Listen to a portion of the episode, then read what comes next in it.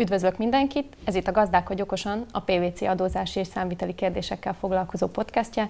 Én Borbé Anna vagyok, és mai beszélgető társam Varga Szabolcs, az Indirekt Adók csoportjának egyik vezető menedzsere.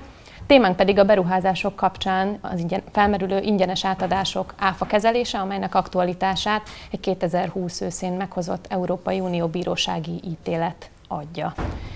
Szia Szabolcs! Röviden el tudnál nekem mondani, hogy miről szól ez az ítélet, illetve hogy így egy év távlatából miért lehet ez mégis aktuális? Szia Anna, üdvözlöm én is a kedves nézőket és hallgatókat. A kérdéses ítélet egy német ügyről szól, ahol egy vállalkozás egy mészkőfejtőt szeretett volna újra nyitni. Ehhez a nyitáshoz azonban a hatóság azt a feltételt szabta, hogy az odavezető közutat megfelelő módon kiszélesítse, hogy a teherautók megfelelő módon tudják ezt használni. A, az ítéletben a bíróság gyakorlatilag arra kérdésre kereste a választ, hogy az így módon ingyenesen felépített és az önkormányzati tulajdonába átadott út, az vajon adófizetési kötelezettséget keletkeztete vagy sem. Az ítéletben a bíróság kimondta, hogy az ilyen ingyenesen felépített út és annak átadása az nem minősül termékértékesítésnek, és így módon áfát sem kellett a vállalkozásnak ezután fizetnie. Az aktualitását pedig az adja ennek az ügynek, hogy ugye közel egy éve volt már ez az ítélet, hogy kihirdetésre került.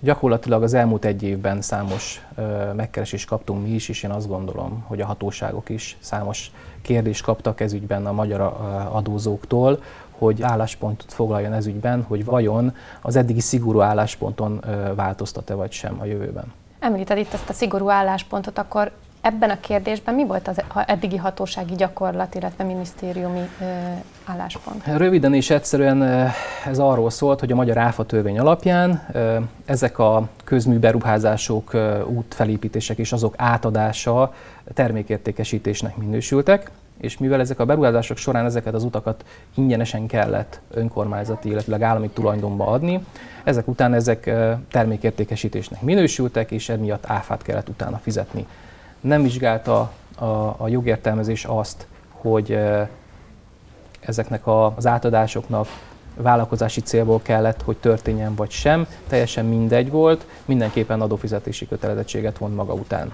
Ezzel szemben ez az ítélet azt mondta ki, hogy igenis számít, hogyha ezek az ingyenes átadások vállalkozási célból kerülnek kivonásra az adott tevékenységéből, akkor ez nem minősül adóköteles tényállásnak, és ezért nem kell áfát fizetni. Ez egy nagy különbség az eddigi gyakorlattal szemben.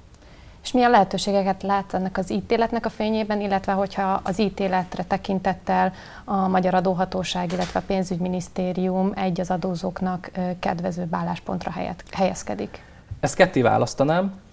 Egyrészt azoknak a vállalkozásoknak, akik a jövőben kívánnak ilyen beruházásokat eszközölni, érdemes átgondolniuk azt, hogy egy esetleges kedvezőbb hatósági álláspont mellett hol tudnának adót spórolni, ha lehet így fogalmazni. Gyakorlatilag előfordulhat az, hogy ennek az ítéletnek az analógiája útján az ő ingyenes közmű vagy útátadásuk nem fog adófizetési kötelezettséget maga után vonni, és ezt mindenképpen érdemes természetesen a beruházás előtt leegyeztetni az adóhatósággal, például akár a minisztérium egy feltételes adómegállapítási kérelem keretében.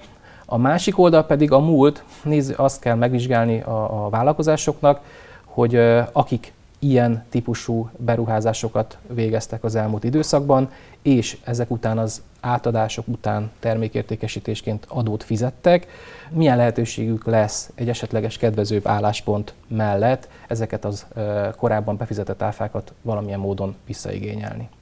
Köszönöm szépen a beszélgetést, szerintem nagyon hasznos és érdekes információk hangzottak el, önöknek pedig köszönöm szépen a megtisztelő figyelmet, kérjük, hogy kövessenek továbbra is a megszokott fórumokon, illetve csatornákon.